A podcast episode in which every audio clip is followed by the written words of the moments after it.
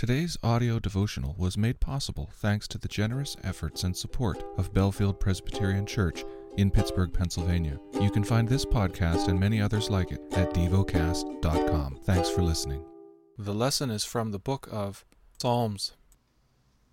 Psalm 98 O sing to the Lord a new song, for he has done marvelous things.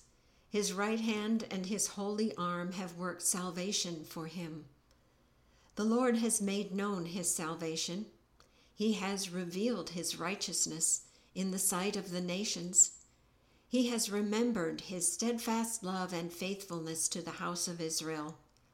All the ends of the earth have seen the salvation of our God. Make a joyful noise to the Lord, all the earth.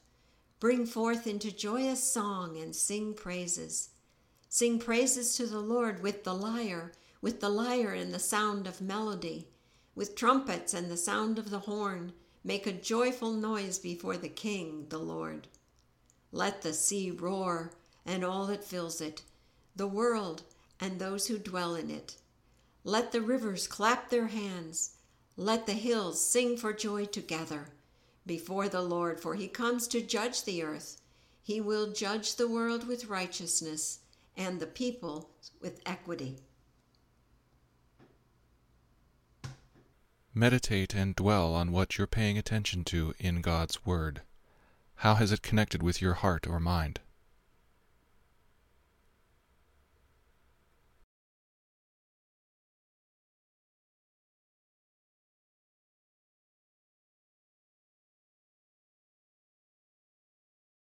Pray to God freely about what has moved you today. Turn your thoughts to Him and enjoy His presence. We offer the following as prayer topic suggestions. For those who are grieving, for those suffering from grief. Thank you for listening to DevoCast.